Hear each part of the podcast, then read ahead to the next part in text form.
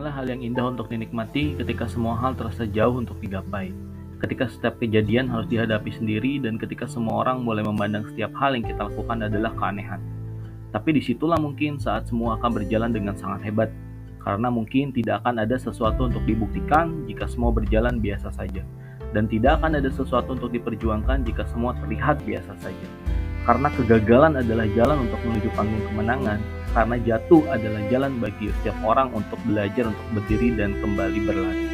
Menciptakan kemenangan-kemenangan kecil adalah cara untuk melawan gagal menuju panggung hidup yang sesungguhnya.